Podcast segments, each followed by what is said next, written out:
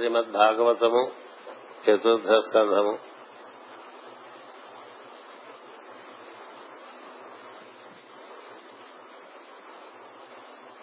చక్కని స్తోత్రముల వలన చోటు నుండి అప్పటికప్పుడు ఏర్పడినటువంటి విరాట్ పురుషుని అనేక అనేకటువంటి వర్గముల వారు కీర్తిస్తూ ఉన్నారు.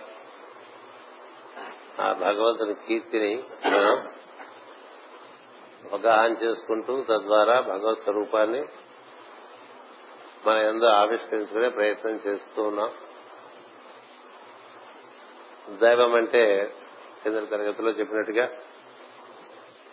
ఉనికి ఎరుక, ఈ సమస్త సృష్టికి ఉనికి ఎరుక, ఎగ్జిస్టెన్స్ అండ్ అవేర్నెస్, సత్యము చైతన్యము, అది ఆధారంగానే అంతా ఏర్పడింది. ఈ ఏర్పడినటువంటి దైవాన్ని ఎన్ని నామాలతో అయినా పిలుచుకోవచ్చు, ఎన్ని రూపాలతో అయినా పిలుచుకోవచ్చు.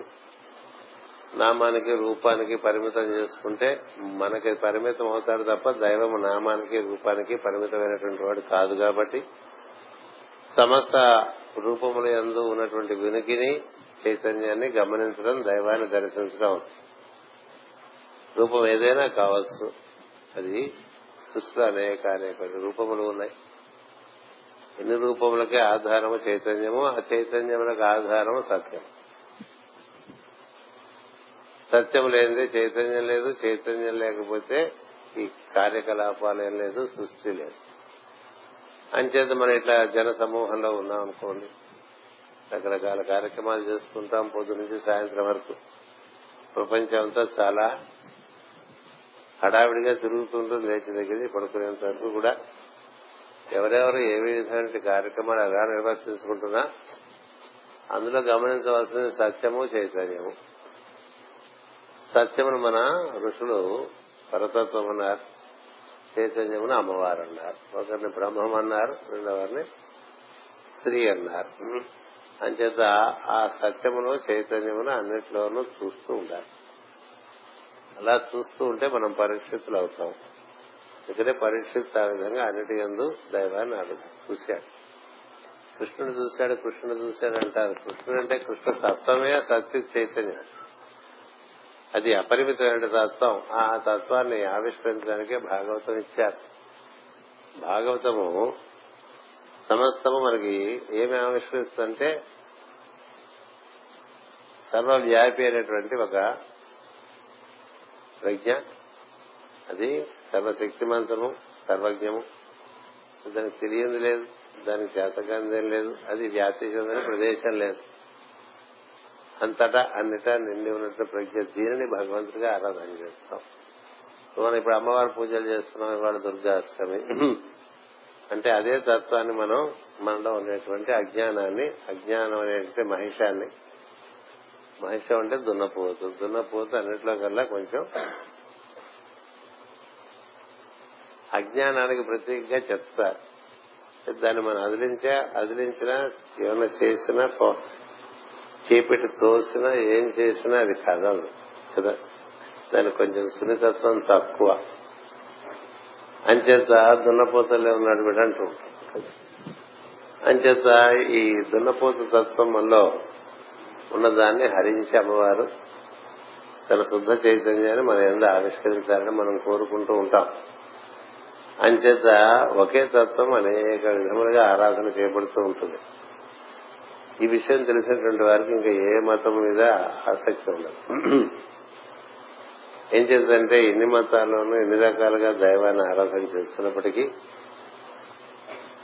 పరిపూర్ణ జ్ఞానుల వలె సమస్తమునందు సత్యమును చైతన్యమును దర్శనం చేసేటువంటి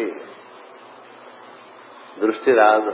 ఎంతసేపు ఏదో రూపానికో నామానికో ఓ సాంప్రదాయానికో కట్టుబడిపోతాం కదా. ఇప్పుడు అమ్మవారంటే మనం ఇది అనుకుంటే కాదు. అమ్మవారంటే ఇప్పుడు మీ అందరి కళ్ళలోంచి చూస్తున్నది కూడా అమ్మవారు కారణంగా మీరు చూస్తున్నారు. ఏం చేస్తున్నా మీలో ఆ చైతన్యం లేకపోతే మీరు చూసేది లేదు, నాలో చైతన్యం లేకపోతే నేను మాట్లాడేది లేదు.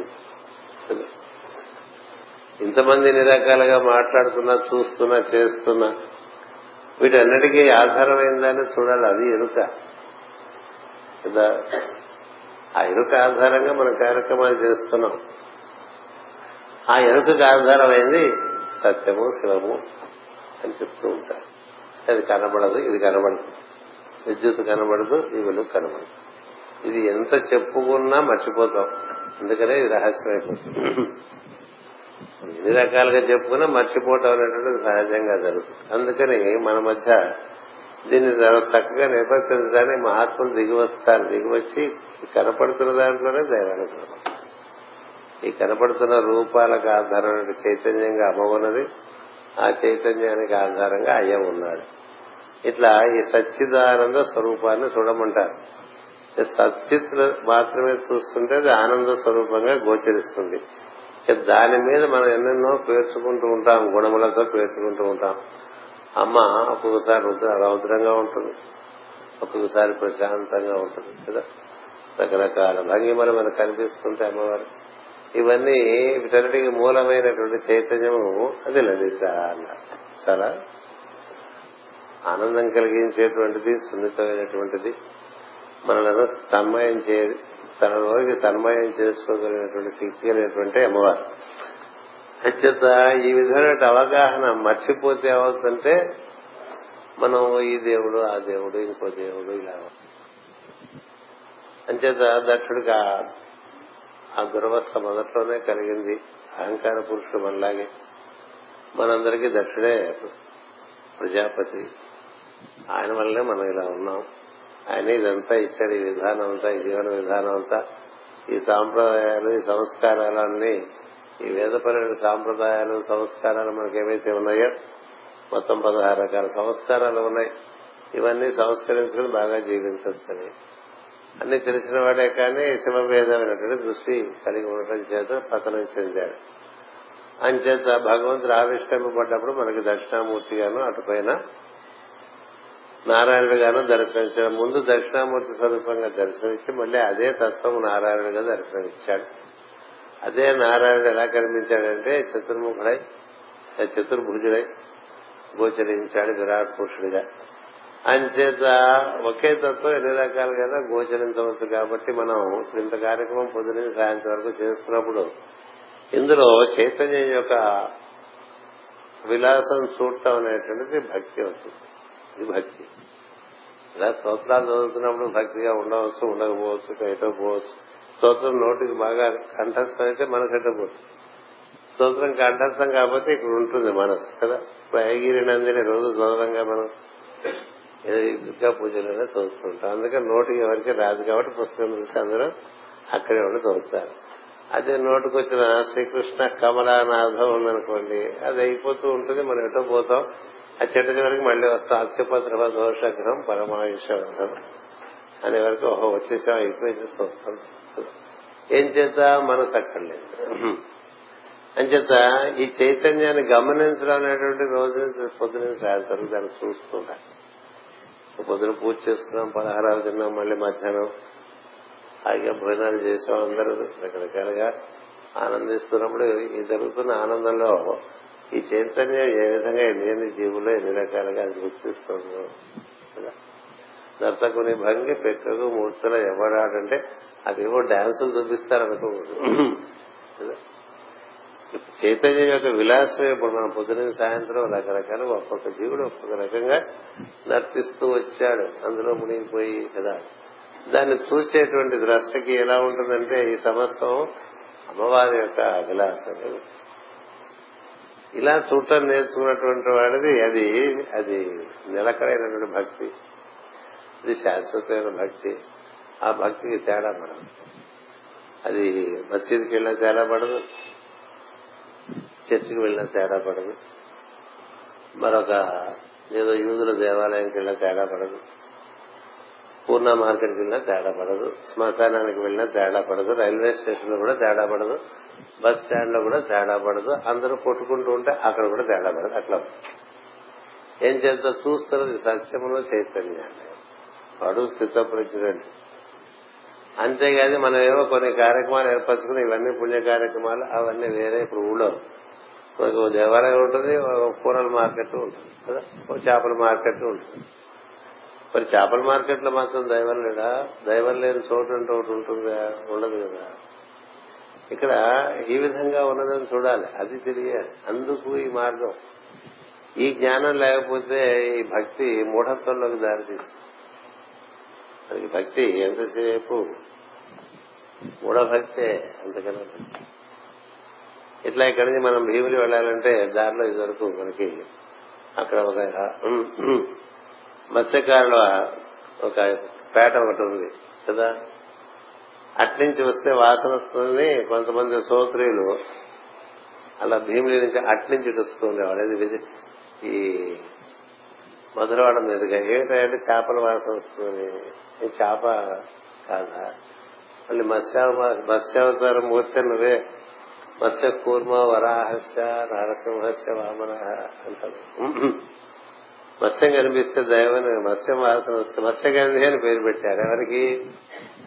భీష్ముడు తల్లి కదా.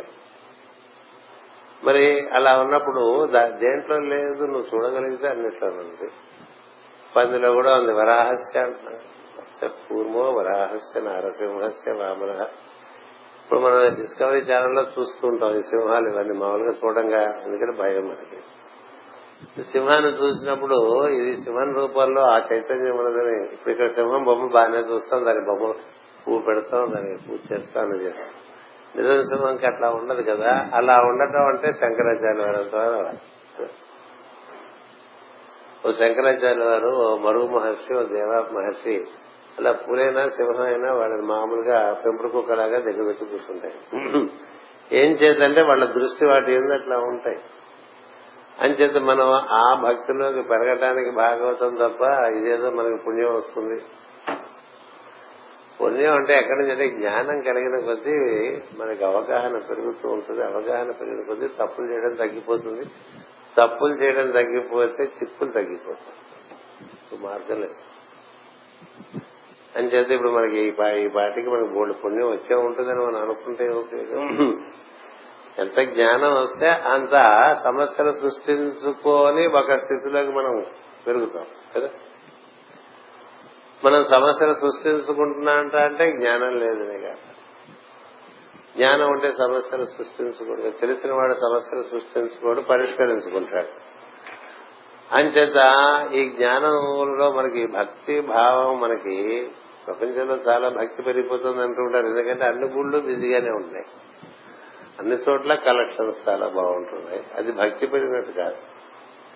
భక్తి పెరగడం అంటే అన్నిట్లో మొత్తం అన్ని కాలముల యందు, అన్ని దేశముల యందు, అన్ని రూపముల యందు, అన్ని నామముల యందు అంతర్హితంగా ఉపస్థితులైనటువంటి దైవాన్ని గమనిస్తూ ఉంటే భక్తి.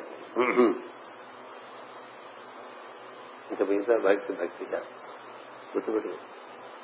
అది సహజమైన భక్తి. అలా చూస్తుంటే నువ్వు సహజమైన సమాధిలో ఉంటావు. సమాధి సమాధి సమాధి సహజ సమాధి ఏమిటంటే దేన్ని చూసినా ముందు వాళ్ళిద్దరు గుర్తురాలి, అమ్మా నాన్న గుర్తురాలి. దేనన్నా చూడు, నువ్వు దేనన్నా చూడు, ముందు అమ్మా నాన్న గుర్తు వచ్చారా లెక్క. అమ్మా నాన్న గుర్తు వస్తే దేన్ని చూసినా నువ్వు భక్తుడివి. అది కాక ఇతరమైనది ఏం గుర్తొచ్చినా అది కాదు. అప్పుడు నీకు ఎక్కడ లేడు అప్పుడు నీకు ఎక్కడ లేడు దైవం ఎక్కడ లేడు. దైవం అని పెద్దలు చెప్పింది ఏంటంటే సచిత్ స్వరూపాన్ని దైవము అని చెప్తారు. అది లేనిది ఏమీ లేదు అసలు. అది ఆధారంగానే మూడు గుణాలు ఐదు భూతాలు ఏర్పడ్డాయి. ఈ పంచభూతాలు ఆ త్రిగుణాలు ఏవి ఆధారంగా ఏర్పడినాయి? చైతన్యం ఆధారంగా. చైతన్యం ఎక్కడి నుంచి? సత్యంలో అని చెప్తాను. నువ్వు సచిత్ స్వరూపాన్ని దర్శనం చేస్తుంటే నువ్వు భక్తుడు. భిన్నమైన ఇతరమైన విషయంలో తర్వాత గుర్తు రావాలి, తర్వాత గుర్తు రావాలి అంటే అది ఇక్కడ ఇదిగా ఉందని గుర్తు రావాలి. ఇలా గుర్తు వస్తుందో లేదో ఎవరికి వాళ్ళు చూసుకోండి. అలా ఎన్నిసార్లు గుర్తు వస్తే అంత మీరు భక్తి మార్గంలో ఉన్నట్టు. అలా లేకపోతే భక్తి మార్గంలో ఉన్నాం అనేటువంటి ఒక మన్ని మనం మోసం చేసుకునేటువంటి ఒక స్థితిలో పడవాలి. మామూలుగా మనం ఏదో కొన్ని కొన్ని బొమ్మలు చూస్తే మనం దైవం గుర్తొస్తాడు, కొన్ని కొన్ని ప్రదేశాలు చూస్తే దైవం గుర్తొస్తాడు, కొంత కొంతమంది మనుషులు చూస్తే దైవం గుర్తిస్తాడు. అలా కాదు, అన్ని చోట్ల ఉన్నాడు కాబట్టి అలాంటి అనన్య భక్తి ఎవరికి ఉంటుందో వాడిని నేను ఎప్పుడు చూసుకుంటూ ఉంటానని చెప్పాడు కదా కృష్ణుడు. అనన్యాశ్చింతయంతో మాం అంటే అంతే, అనన్య చింతన కదా, అన్నిట్లో అదే కనబడాలి కదా. ఇప్పుడు ఇక్కడ పెట్టామండి ఎన్ని ఉన్నాయండి, వీళ్ళందరూ వేరే ఒకటే ఇన్నిగా ఉన్నాయని భావం చేస్తే తప్ప, ఒకటే ఇన్ని రకాలుగా ఉంది భావం చేసి ఒకే తత్వాన్ని ఇన్ని రకాలుగా పూజ చేసుకుంటున్నామంటే ఆనందం. ఎందుకని ఇక్కడ గణగణతాడు, ఇక్కడ మన పక్కన గణపతి ఉంటాడు, అటేదో కృష్ణుడు ఉంటాడు, ఇక్కడ కుమారస్వామి ఉంటాడు, ఇక్కడేదో హనుమంతుడు ఉంటాడు, అక్కడ అమ్మవారు ఉంటాడు. అదే అమ్మవారు అక్కడ త్రిముఖిగా ఉంటుంది, అక్కడేమో అన్నపూర్ణగా ఉంటుంది, ఇంకో చోట మహాలక్ష్మిగా ఉంటుంది, మరో చోట దుర్గగా ఉంటుంది. ఇన్ని ఉన్నారా? లేదు, ఒకటే ఒకటే ఉంది ఇన్ని రకాలుగా. అదే మన మనకి అందుబాటులో ఉందని గుర్తుంటే భక్తి. అది ఇన్నేమిటండి అనిపిస్తుంది.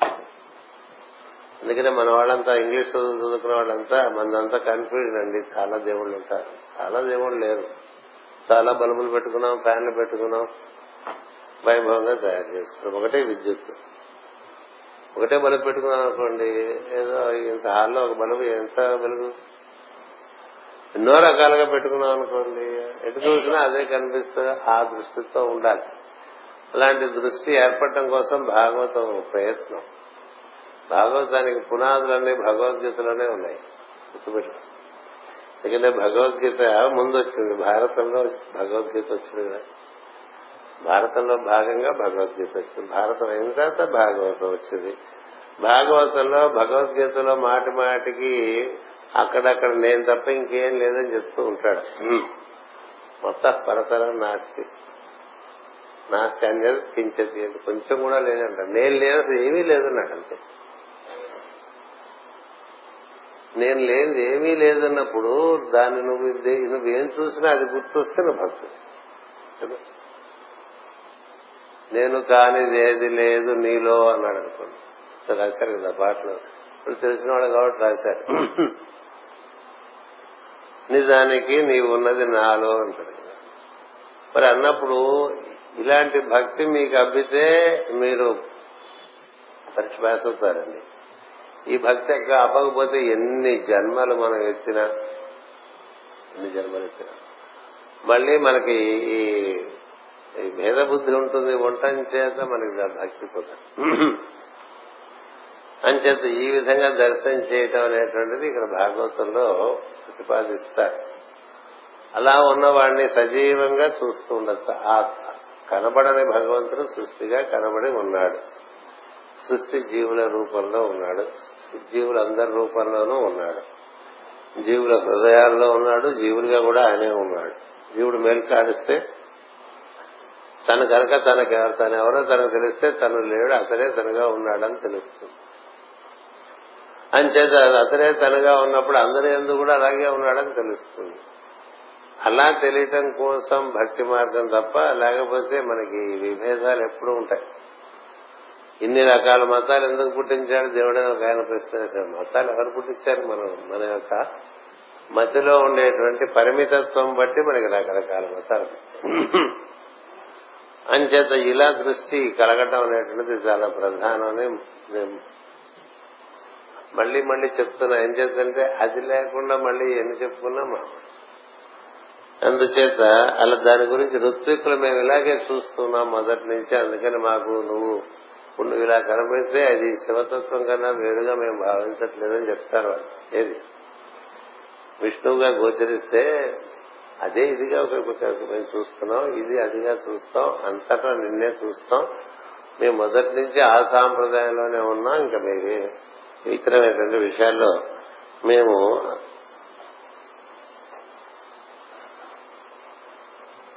ఇరుక్కులు లేవని చెప్పారు వాళ్ళు.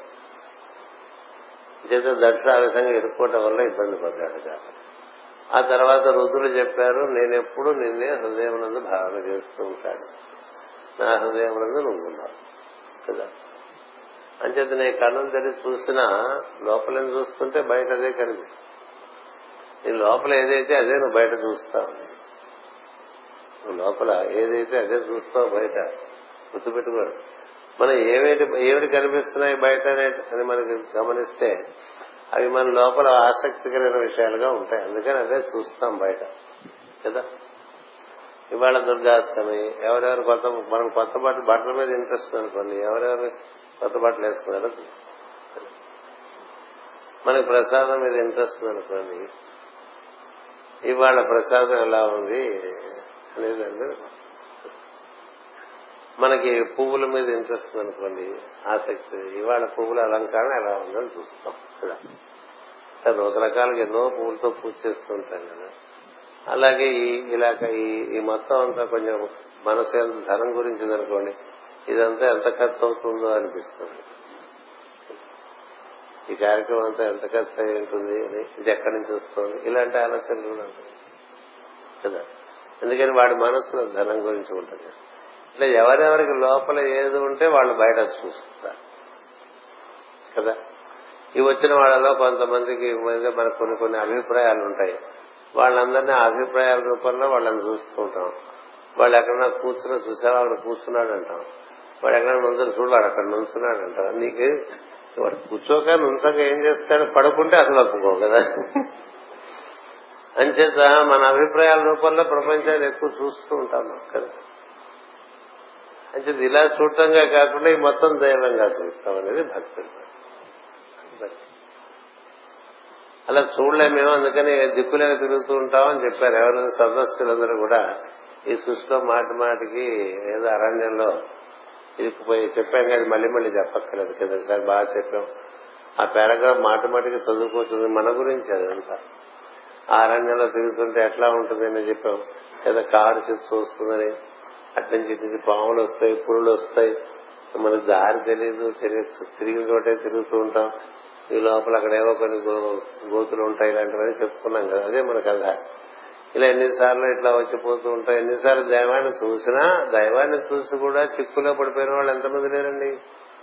ఇప్పుడు రావణుడికి దర్శనం కాలేదా, కానీ వాడు దర్శించిన దైవం వేరు. అందరూ భక్తులు భగవంతుని ఆరాధన చేసి వరాలు పొందినటువంటి వాళ్ళు చిక్కులో పడ్డారంటే వాళ్ళకి వాళ్ళ దర్శనంలో పూర్ణత్వం లేదు. ధ్రువుడు దర్శనం చేశాడు విష్ణుమూర్తి, కానీ పూర్ణ దర్శనం కాదు. తర్వాత మళ్ళీ తపస్సు చేసి పూర్ణ దర్శనం తెచ్చుకున్నాడు. ఏం జరిగింది, పూర్ణ దర్శనం లేక తర్వాత యక్షులందరితో యుద్ధం చేసి నానా హింస చేసేస్తాడు. ఏం చేత అంతర్యామైనటువంటి దైవాన్ని అర్థం చేసుకోలేదు ధ్రువుడు. అలా ఒక్కొక్కళ్ళం ఒక్కొక్క రకమైన అర్థాలు చేసుకుని పరిపూర్ణమైన అవగాహన దైవం గురించి రానప్పుడు మనలో భేదబుద్ధి ఉంటుంది. ఎప్పుడైతే ఆ భేదబుద్ధి ఉంటుందో మనం దాంట్లోంచి చిక్కులు తెచ్చుకుంటూ ఉంటాం. అలా చిక్కులు తెచ్చుకోకుండా ఉన్నటువంటి వాళ్ళనే వశిష్ఠుడు, అగస్త్యుడు, గౌతముడు. వశిష్ఠ కుంభోద్భవ గౌతమ ఆది. ఎందుకనంటే వాళ్ళు బ్రహ్మర్షులు అన్నారు, సనక సనందనాథులు అంటారు వాళ్ళు, అంటారు నారదులు.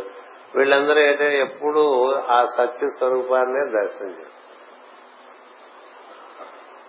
మనకి ఇది అలవాటు అవటం చాలా కష్టం. ఎందుకంటే చిన్నప్పటి నుంచి ఇంకో రకంగా అలవాటు అయిపోతుంది మైండ్కి.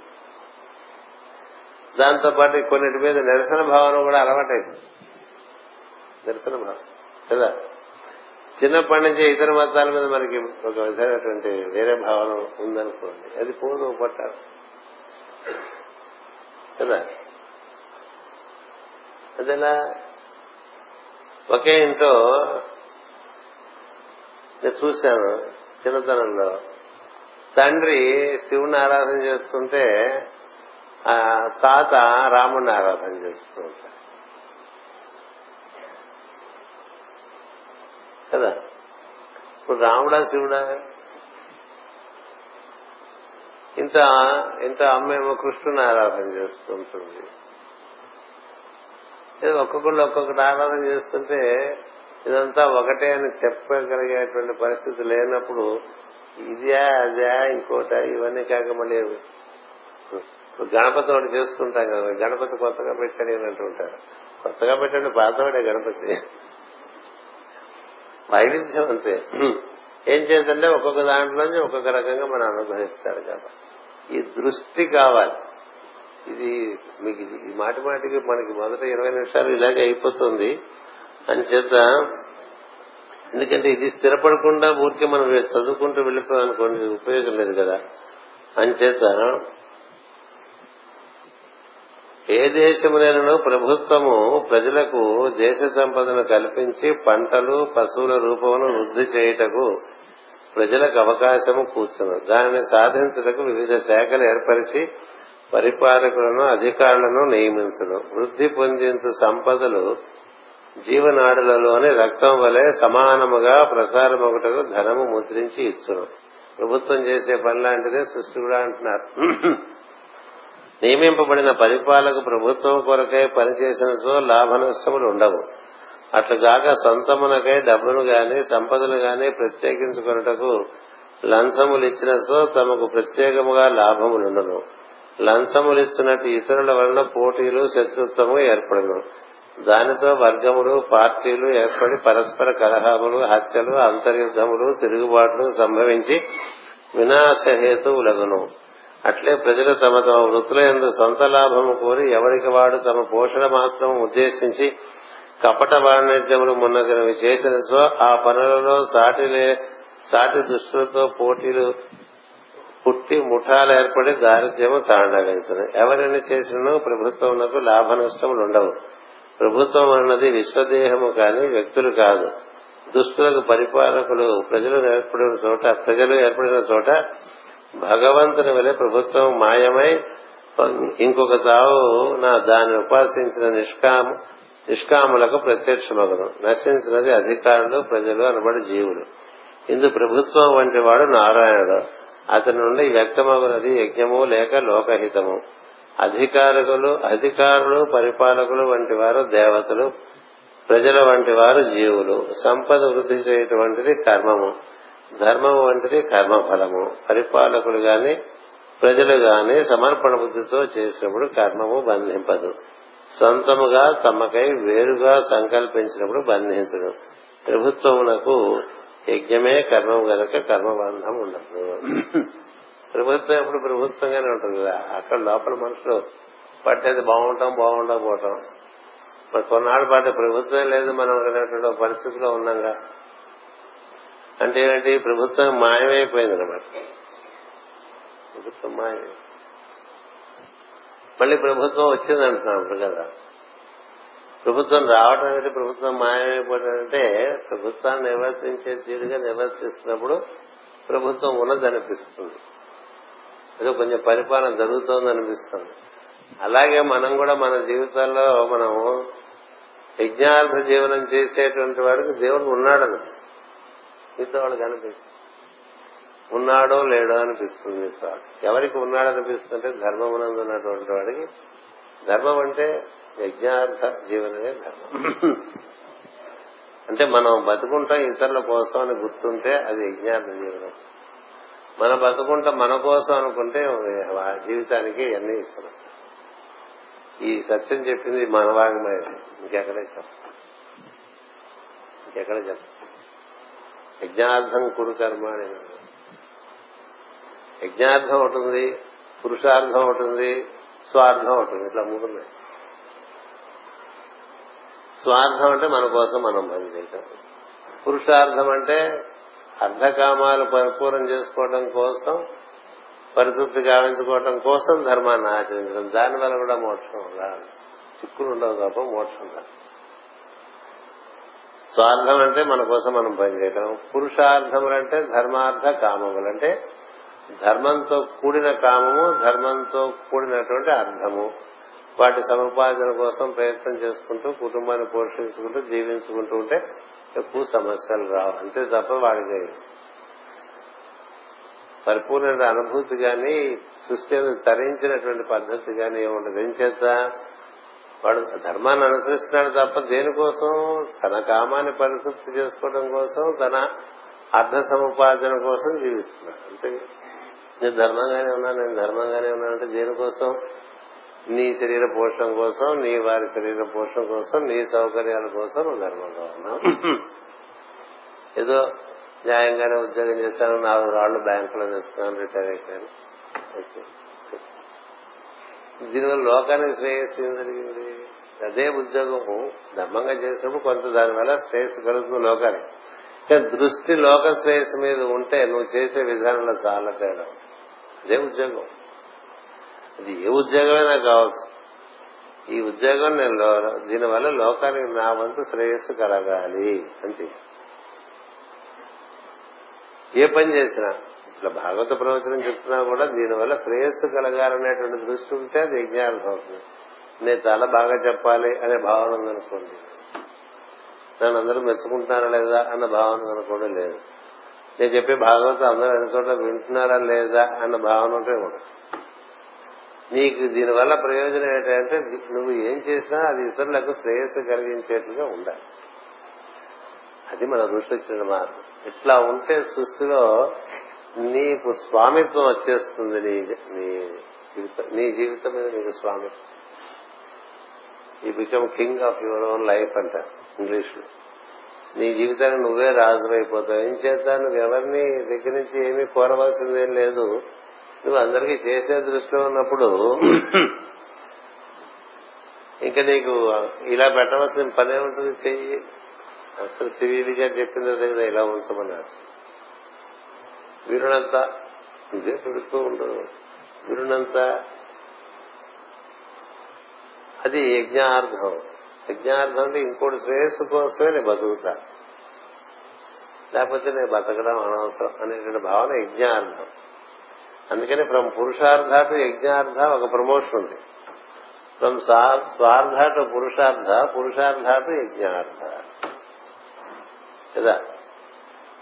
యజ్ఞార్థం అంటే ఎందుకండి ఇవన్నీ మీరు చేస్తున్నారు, ఏమొస్తుంది మీకంటే? ఏం రాదు, అందరికీ బాగుంటుంది. నేను కావాలని చేయట్లే, అడిగారు కాబట్టి చేస్తాను కదా. మాస్టర్ గారు అడిగారు, ఎందుకు ఎప్పుడు ఇట్లా మందలించుకుంటారు మీరంటే, ఆ ప్రశ్న నాకు పోయిందని చెప్పారు. ఇది చేస్తే నాకేమిటనేటువంటి ప్రశ్న పోయింది. అందుకనే సూక్తి ఇచ్చారు, నిష్కారణము ఇతరుల శ్రేయస్సు కొరకే పనిచేసేటువంటి వారు నిష్కారణం ఆనందంగా. అంటే అదే పని మాస్టర్ గారి లాగానే మనమే చేస్తున్నాం, కానీ మనకి మనకి పేరు వస్తుందో లేదో, మన అందరూ గౌరవిస్తున్నారో లేదో, మన గురించి బాగా భావిస్తున్నారో లేదో, ఇలాంటివన్నీ లోపల ఉన్నాయనుకోండి, అది నిష్కారణం కాదు కదా కదా. ఎప్పుడు నిష్కారం అవుతా నీ గురించి నీకు గుర్తు లేకపోతే అది నిష్కారణం. ఇతరులకు నువ్వు చేసే పని యందు నీకు ఉండేటువంటి శ్రద్ధలో నీ గురించిన భావం నీకు. అదే సూర్యుడు చేస్తున్నాడు, అదే గ్రహాలు చేస్తున్నాయి, అదే మనకి పంచభూతాలు చేస్తున్నాయి, అదే ఈ భూమి చేస్తోంది, భూమి మీద చెట్టు పుట్ట అన్నీ అదే చేస్తున్నాయి అని చూపించాడు శ్రీకృష్ణుడు. అంచేత అలా జీవించేటువంటి వాళ్ళకి ప్రభుత్వం అనేటువంటిది ఒకటి ఉన్నట్టుగా దైవం అనేటువంటిది వాడికి దర్శనమిస్తుంది. ఉన్నాడు దైవం అని.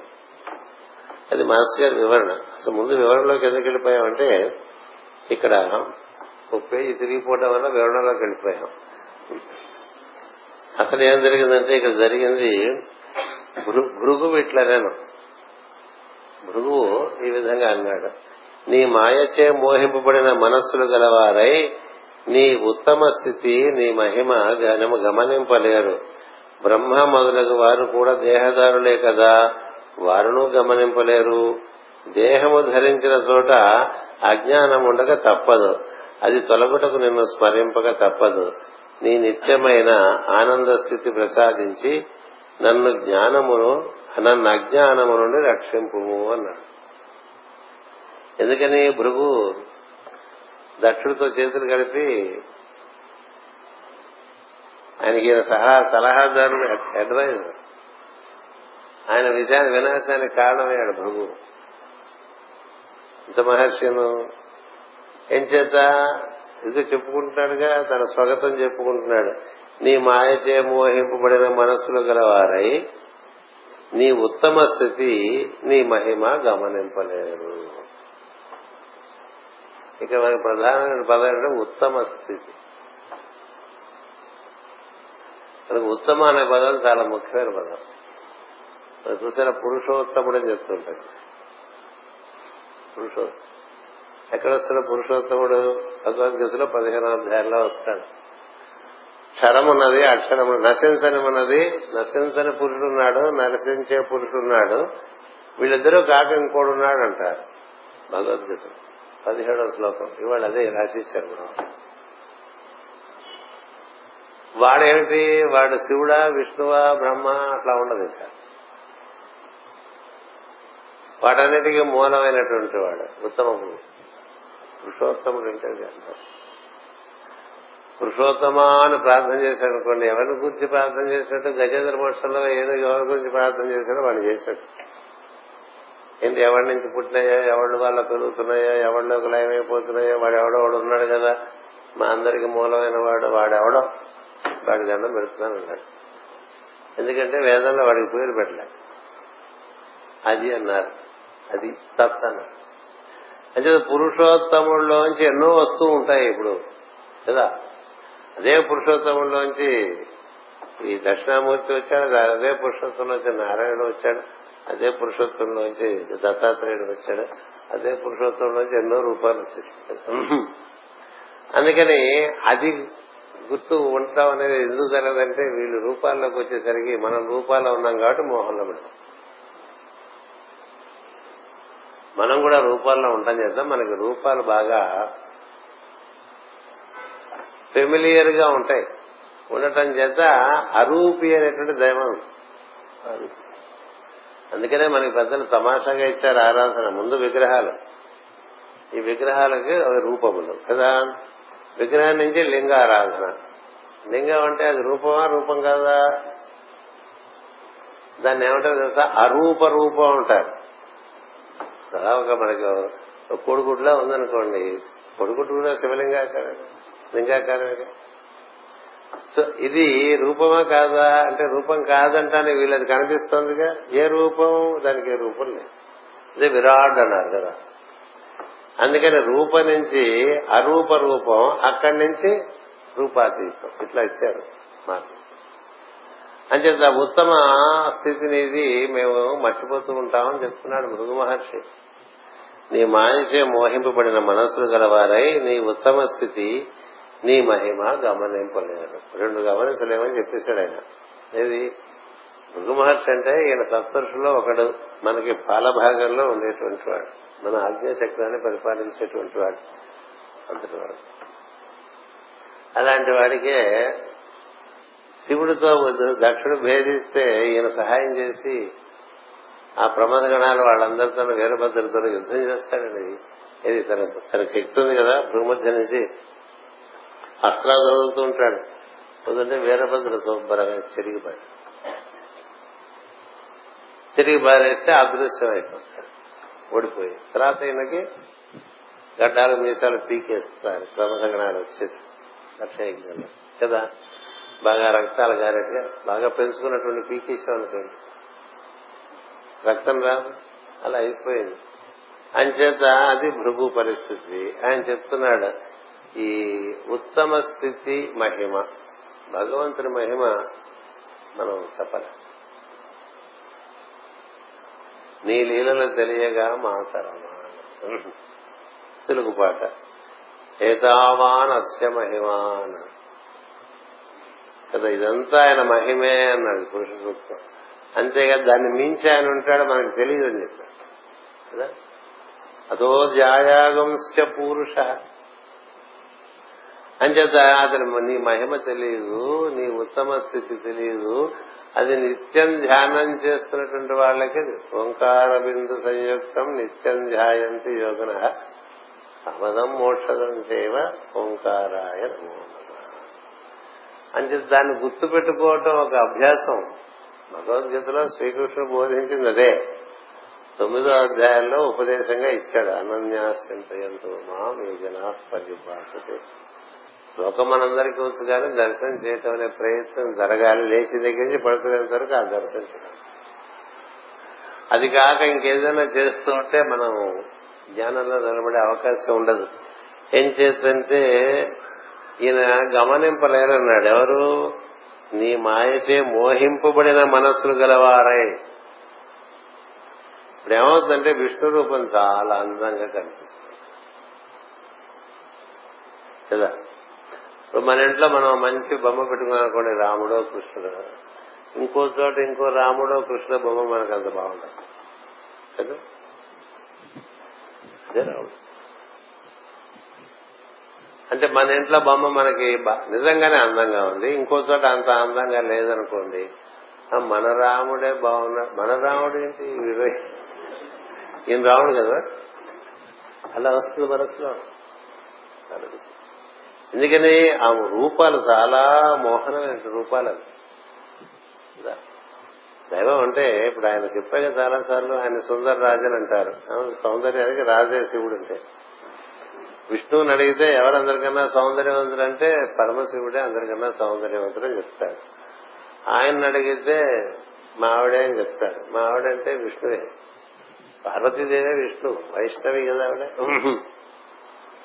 అంచేత ఒకళ్ళనొకళ్ళు అట్లా చెప్తుంటారు, మీరు అందంగా, ఇప్పుడు మీకన్నా మీ ఆయన ఆవిడ అందంగా ఉంటుందండి అంటే బాగుండదు కదా, బాగుండదు. ప్రతి పెద్ద ఆయన మగ పురుషుడు ఏం చేస్తాడంటే నాకన్నా మా ఆవిడే బాగుంటుందని చెప్తాడు టు పర్చేస్ పీస్ కదా. ఆవిడ కూడా ఏమంటుంది, లేదు మా ఆయనే అందంగా ఉంటారు. వాళ్ళు ఇప్పుడు సీతారాములు ఉన్నారు, ఎవరు ఎవరి యందు ఎవరు ఎక్కువ ఎవరు తక్కువ చెప్పండి. లక్ష్మీనారాయణ ఉన్నారు, ఎవరు ఎక్కువ ఎవరు తక్కువ చెప్పండి. శివపార్వతి ఉన్నారు, ఎవరు ఎక్కువ ఎవరు తక్కువ చెప్పలేము, రెండు ఒకటే. అలా ఉంటే అందుకని ఒక దానికి నువ్వు అలవాటు పడ్డావు అనుకో, అది నీకు మోహంగా. బ్రహ్మజ్ఞానం బ్రహ్మజ్ఞానం అంటే అంత సులభంగా వచ్చేది కాదు బ్రహ్మజ్ఞానం కదా. ఇప్పుడు కృష్ణుడు రూపంతో మోహం పడ్డాం అనుకోండి, ఇప్పుడు అక్కడో కృష్ణున్నాడు అక్కడో కృష్ణున్నాడు ఇక్కడ కృష్ణుడు రకంగా ఉంటాడు. ఏ కృష్ణుడు, కృష్ణుడు తత్వంతో మోహం. కృష్ణ తత్వం, రామతత్వం, శివతత్వం, తత్వం ఒకటే. కానీ రూపానికి రిలేట్ అయ్యావనుకో, రూపం ద్వారా నువ్వు రిలేట్ అవచ్చు కానీ రూపంతో ముడిపడిపో ముడిపడిపోతే అది నిన్ను తిప్పలు పెడుతుంది. ఎందుకని అది ఇదే అదిగా కనిపిస్తున్న దర్శించలేవుగా. అంచేత నేను ఏమంటున్నాడంటే మోహం, ఇప్పుడు మోహం ఎవరికి కలుగుతుందండి, మనకు కలుగుతుందని దేవుడు కల్పిస్తాడు. మన దేవుడు మోహం కల్పించాడంటూ ఉంటారు. మోహం దేవుడు మోహం కల్పించడం లేదు, మనకి మోహం కలుగుతుంది మనం దేహంలో ఉండటం చేత. అంచేత మోహింపబడిన మనసులు గలవారై నీ ఉత్తమ స్థితి, ఉత్తమ స్థితి అంటే రూపమునకు అతీతమై సర్వము వ్యాప్తి చెందినటువంటి స్థితి గమనింపలేరు. అంచేత నేను ఈయన ఓడిపోయాడు కదండి, అంటే ఈయన ఫెయిల్ అయిపోయాడు పరీక్షలో. మన ఇటువంటి సందర్భాల్లో కాస్త మహర్షులు ఏమన్నా అన్నా పర్వాలేదు, వాళ్ళే అనుకోరు. ఏం చేద్దంటే మరి సత్యమే కదా జరిగిందని చెప్పు చెప్పాను కదా, వాళ్ళే రాస్తున్నారు కదా. అని చేత పైగా అంటాడు, బ్రహ్మ మొదలగు వారు కూడా దేహదారులే కదా, అంటే వాళ్ళకు కూడా కలుగుతుంది కదా. ఇప్పుడు వీళ్ళు బ్రహ్మ మానసపుత్రులు, వీళ్ళందరూ కూడా, ఈ ప్రజాపతులందరూ కూడా. అని చేత బ్రహ్మ నుంచి వచ్చినటువంటి వాళ్ళు బ్రహ్మకే కలుగుతూ ఉంటుంది కదా మోహం, మాకు కలిగితే తప్పే ఉందన్నట్టుగా ఓ మాట చెప్పాడండి. వారును గమనింపలేరు, దేహము ధరించిన చోట అజ్ఞానం ఉండక తప్పదు.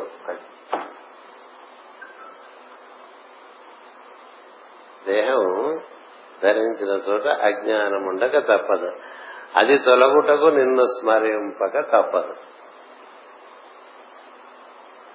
సో మర్చిపోతాం కాబట్టి గుర్తు తెచ్చుకోవటం తప్పదు కదా. గుర్తు తెచ్చుకున్నా మర్చిపోతాం కాబట్టి మళ్లీ గుర్తు తెచ్చుకోవాలి. అట్లా గుర్తు తెచ్చుకుంటూ ఉండాలి, మర్చిపోతూ ఉంటాం. అది రెండో అధ్యాయం కదంతా అంటే భగవంతుడు బ్రహ్మదేవుడితో చెప్తాడు, నేను నేను మర్చిపోతున్నానంటే గుర్తు తెచ్చుకుంటాడు. గుర్తు గుర్తు పెట్టుకోవాలి అనుకుంటున్నాను, మర్చిపోతున్నాను, గుర్తుండే మార్గం చెప్పంటే గుర్తుండే మార్గం అంటే జ్ఞాపకం తెచ్చుకున్నాడు. అదే మాట, పదం మార్చాడు అంతే. నువ్వు జ్ఞాపకం ఉండట్లేదా అంటే గుర్తు తెచ్చుకో అన్నాడు. నువ్వు గుర్తుండట్లేదా అంటే జ్ఞాపకం తెచ్చుకున్నాడు. ఏంటంటే అలాగా దానికి అంతకన్నా మార్గం లేదని చెప్తున్నారు. నీ నిత్యమైన ఆనంద స్థితి ప్రసాదించి నన్ను అజ్ఞానము నుండి రక్షింపు అన్నాడు. అజ్ఞానంలో ఆయన పడేశాడా? ఇప్పుడు నువ్వు నిత్యంగా నువ్వు ఎప్పుడు జ్ఞానంలో ఉంటావు అని చెప్పినా నువ్వు మోహంలో పడచ్చు. నారదుడు అట్లా మోహంలో పడే సందర్భాలు ఆయనే చెప్పుకున్నాడు భాగవతంలో. మూడు నాలుగు సభలు ఉన్నాయి నారదుడు మోహపడ్డటువంటి కథలు. మోహన్ లో నువ్వు పడేసావు నువ్వు పడేసావు అంటే నవ్వుతా, నే పడేటంటే నువ్వు పడిపోయి నేను పడేశానంట. అంచేత ఈ మోహంలో పడటం అనేటువంటిది ఒకటి ఉంటూ ఉంటుంది, గుర్తు తెచ్చుకోవటం అనేటువంటిది చేస్తూ ఉండాలి. అలా ఎప్పుడు గుర్తుండిపోయేట్టుగా నాకు చెప్పని చెప్పి నాకు వరమేమని చెప్పాడండి సుష్ట్యాది అనే భృగు మహర్షి. ఈ భృగు మహర్షి మళ్లీ వెళ్లి బ్రహ్మదేవుడికి శాపం ఇచ్చి శివుడికి శాపం ఇచ్చి విష్ణుమూర్తి వక్షస్థలం మీ తన్ని ఇవన్నీ చేయలే చేశాడా. వెంకటేశ్వర కథకు వచ్చేసరికి వచ్చేస్తుంది ఏమైంది మోహం. అందుకని ఈ మోహం కలగడం అనేటువంటిది మనకి జరగదనుకోవద్దు, అది మనం తెలుసుకోవాలంటే మోహం కలుగుతూ ఉంటుంది కాబట్టి అనునిత్యం స్మరణ. స్మరణ అంటే ఊరికట నాలుక ఆడించేస్తుంటే స్మరణే ఉండదు. నాకు అవన్నీ నాటకాలాగా అనిపిస్తుంది, అంటుంటారు ఇది ఇలాగే ఉంటుంది. దీనికి నాలుక అప్పచెప్పేసి మైండ్ దాన్ని చాలా తెలివి అనుసుకున్నంత తెలివి దేనికి నీకు రామనామ నాలుక అప్పచెప్పేసి అది ఎక్కడెక్కడో అలా తిరుగుతోందని చెప్పి రామనామం రాస్తూ అని రాంటే రాయటం కూడా అలవాటు అయిపోతుంది, చేతికి అలవాటు అయిపోతుంది, నాలుక అలవాటు అయిపోతుంది, మనసు వెళ్ళిపోతుంది. ఎక్స్పర్ట్ అది, చాలా నిపుణతతో పనిచేస్తుంది మనసు. అది ఎక్కడ ఒక క్షణం ఒకటి ఉండదు, అది ఎలా తిరుగుతుంది కదా. అన్నిటికన్నా వేగవంతది కదా మనసు. అంచేత స్మరణ స్మరణ అంటే మూడు ముక్కలు చెప్పాడు, అది కూడా రెండో అధ్యాయం మాట్లాడి గుర్తు చేస్తుంటా చూస్తూ ఉంటా. నువ్వు చూసేదంతా నన్నే నువ్వు చూసేదంతా నన్నే ఇంకోటి చూస్తున్నా అనుకోబోతా, నన్ను చూసి దాని మీద మిగతావన్నీ చూసుకో. నన్ను చూడకుండా చూసావంటే మునిగిపోతావు. చూడు, అలాగే నన్ను వినంటాడు, నన్ను విను. ఎవడో మాట్లాడుతాడు మనతో కదా, మాట్లాడుతున్నప్పుడు అందులోంచి దైవం ఏమన్నా చెప్తున్నాడేమో వినే దృష్టి ఉంటే వాడికి దైవం సందేశాలు ఇస్తాడు. నన్ను మాట్లాడుతుంటే చిన్నపిల్లల దగ్గర నుంచి అయినా ఎవరి దగ్గర నుంచి అయినా సందేశం రావచ్చు. సందేశానికి agency, anything is an agency for the for the divine. దైవానికి ఎవరైనా వాహికలే. చిన్న పిల్లల ద్వారా అయినా చెప్పించేయగలడు, బాగా ఎప్పుడు మనతో ఉండేటువంటి వాళ్ళ ద్వారా అయినా చెప్పించేయగలడు, ఎవరి ద్వారా అయినా మాట్లాడవచ్చు. నువ్వు వినే దృష్టి ఉంటే అందుకని చూడు, విను, సేవించు అన్నాడు. మూడు చెప్పేశాడు. నన్ను చూసు, దర్శించు, సేవించు నుండవలనని ఒక రెండు వాక్య రెండు వచన వాక్యం ఒకటి ఉంటుంది. వాక్యం రెండు లైన్లలో ఒక వాక్యం ఉంటుంది. నన్ను దర్శించు, వినుచు, సేవించు నుండుము అని చెప్తాడు. ఎవరికి? చతుర్ముఖ బ్రహ్మకి, ఈ ఉత్తమ దైవం. అంచేత అలా అలా చేస్తూ ఉంటే మనకి ఉన్నంతసేపు మనకి క్రమంగా విషయాలు కాస్త మనలో క్లారిటీ పెరుగుతుంది, లేకపోతే కన్ఫ్యూజన్. అంటే ఏ పని ఎప్పుడు ఎలా చేసుకోవాలనేటువంటి తెలుస్తుంది, సరైన ఆలోచన వస్తుంది, సరైన చోటికి వెళ్లటం ఉంటుంది. మనం అక్కర్లేని చోటకి వెళ్ళటం కానీ, లేకపోతే వెళ్ళ వెళ్తే అక్కడ ఏవో విఘ్నాలు రావటం కానీ ఏం ఉండవు. ఎంచేతంటే వాడికి ఆ విధమైన క్లారిటీతో తిరుగుతుంటాడు. దైవంలో తిరుగుతూ ఉండటం వల్ల, దైవం యొక్క సహకారం ఉండటం వల్ల అన్ని అనుకూలంగా తయారై వస్తూ ఉంటాయి. అందుకని చదవాలి రాముడు కదా, ధర్మరాజు కథ, అర్జునుడు కథ, ఎట్లా సహకరించాడో దైవం. సహకారం ఎక్కడి నుంచైనా రావచ్చు. అంచేత అది చెప్పాడు భృగు మహర్షి. బ్రహ్మదేవుడు ఇట్లనను కన్నులు చూడగలవు అనుకోట భ్రాంతి, కన్నులు చూడగలవు అనుకోట భ్రాంతి. రెండు పదార్థముల నడుమ భేదము గ్రహించుటకు మాత్రమే కన్నులు పనిచేయను. అట్టి సకల పదార్థములలో గల నీ రూపము ఎట్లు చూసును, నీ రూపము మాయతో నిండి కనిపించును. అస్తిత్వము లేక ఉన్నట్లు కనిపించు రూపముల వెనుక నీ రూపముండను. అస్తిత్వము లేక ఉన్నట్లు కనిపించు రూపముల వెనుక నీ రూపముండును అన్నాడండి.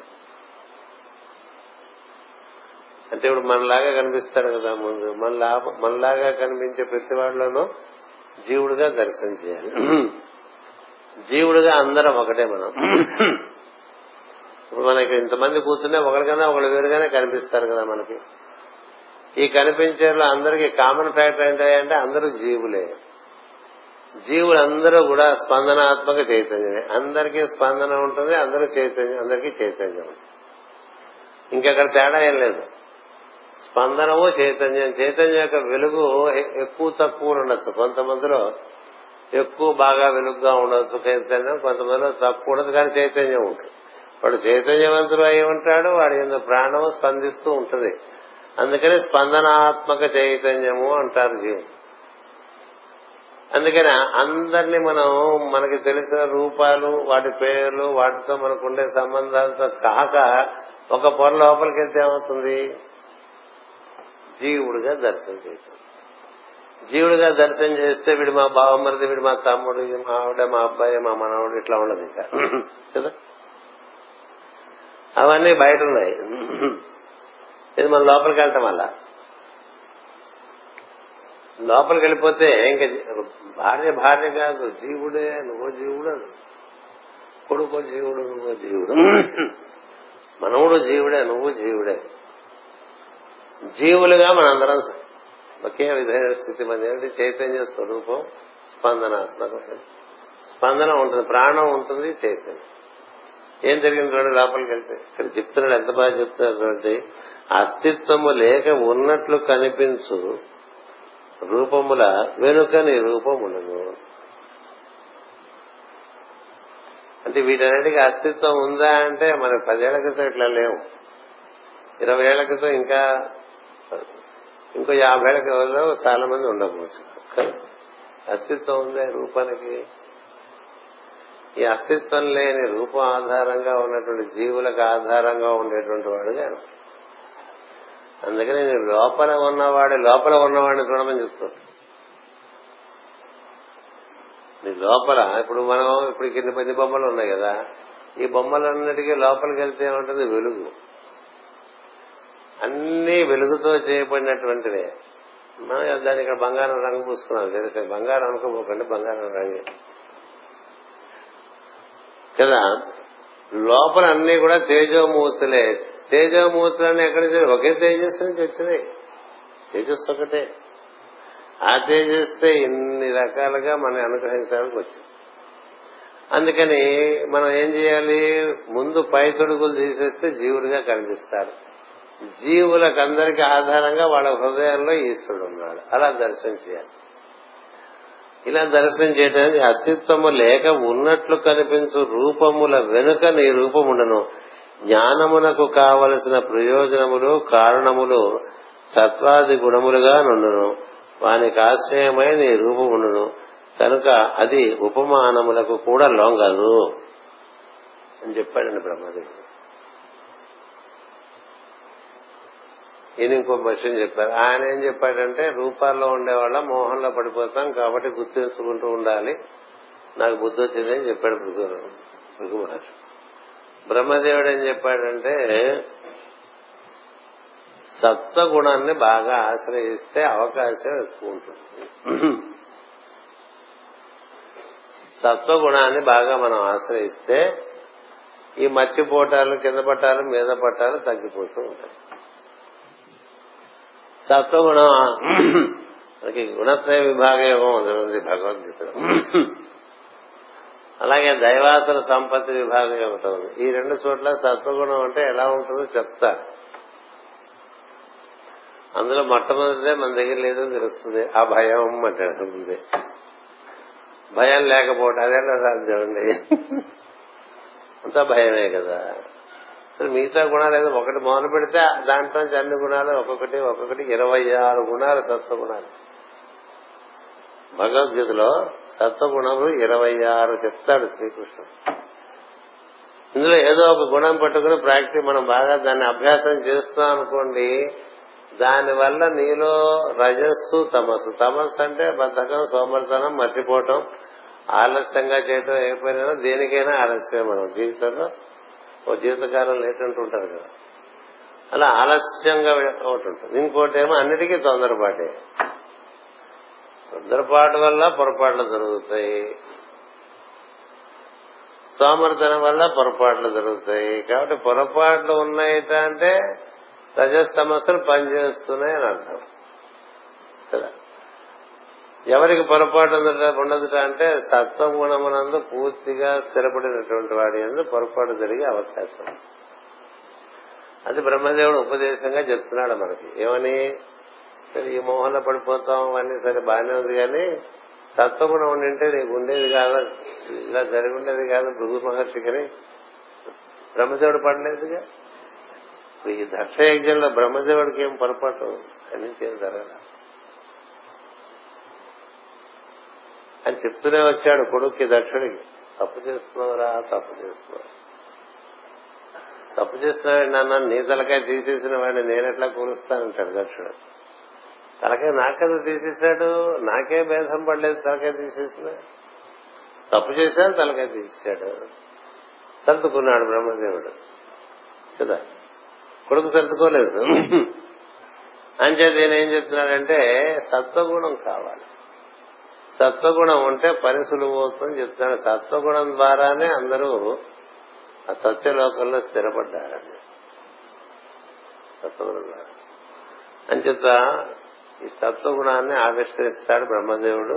ఈ సత్వగుణమునందు ఉండటం చేత నిన్ను నిన్ను దర్శనం చేసేటువంటి అవకాశం నాకు ఎక్కువగా ఏర్పడుతుందని చెప్పాడు. అని చేత మీకు రెండు విషయాలు ఇవాళ గుర్తుపెట్టుకోండి. భృగు చెప్పింది, చతుర్ముఖ బ్రహ్మ చెప్పింది, అటు పైన ఋషుపత్ ఇంద్రుడు చెప్తాడు. ఆ తర్వాత చెప్పుకుందాం, ఎందుకు అయిపోతాం. అని చేత ఇవి ఒక్కొక్కళ్ళు ఒక్క కథ ఉపాయం మనకి ఇస్తారు. వాళ్ళ వాళ్ళు వాళ్ళు ప్రశంసించడంలో దైవాన్ని, మనం చదువుకోవడంలో, మనకి భగవద్ ఆరాధనలో మన కొన్ని ఉపాయాలు దొరుకుతాయి. అందుకని ఈ చాలా మనం వివరంగా చదువుకుందామని చెప్పింది. స్వస్తి ప్రజాభ్యః పరిపాలయంతాం న్యాయేన మార్గేణ మహిమహేషాః గోబ్రాహ్మణేభ్యః శుభమస్తు నిత్యం. లోకాః సమస్తాః సుఖినో భవంతు.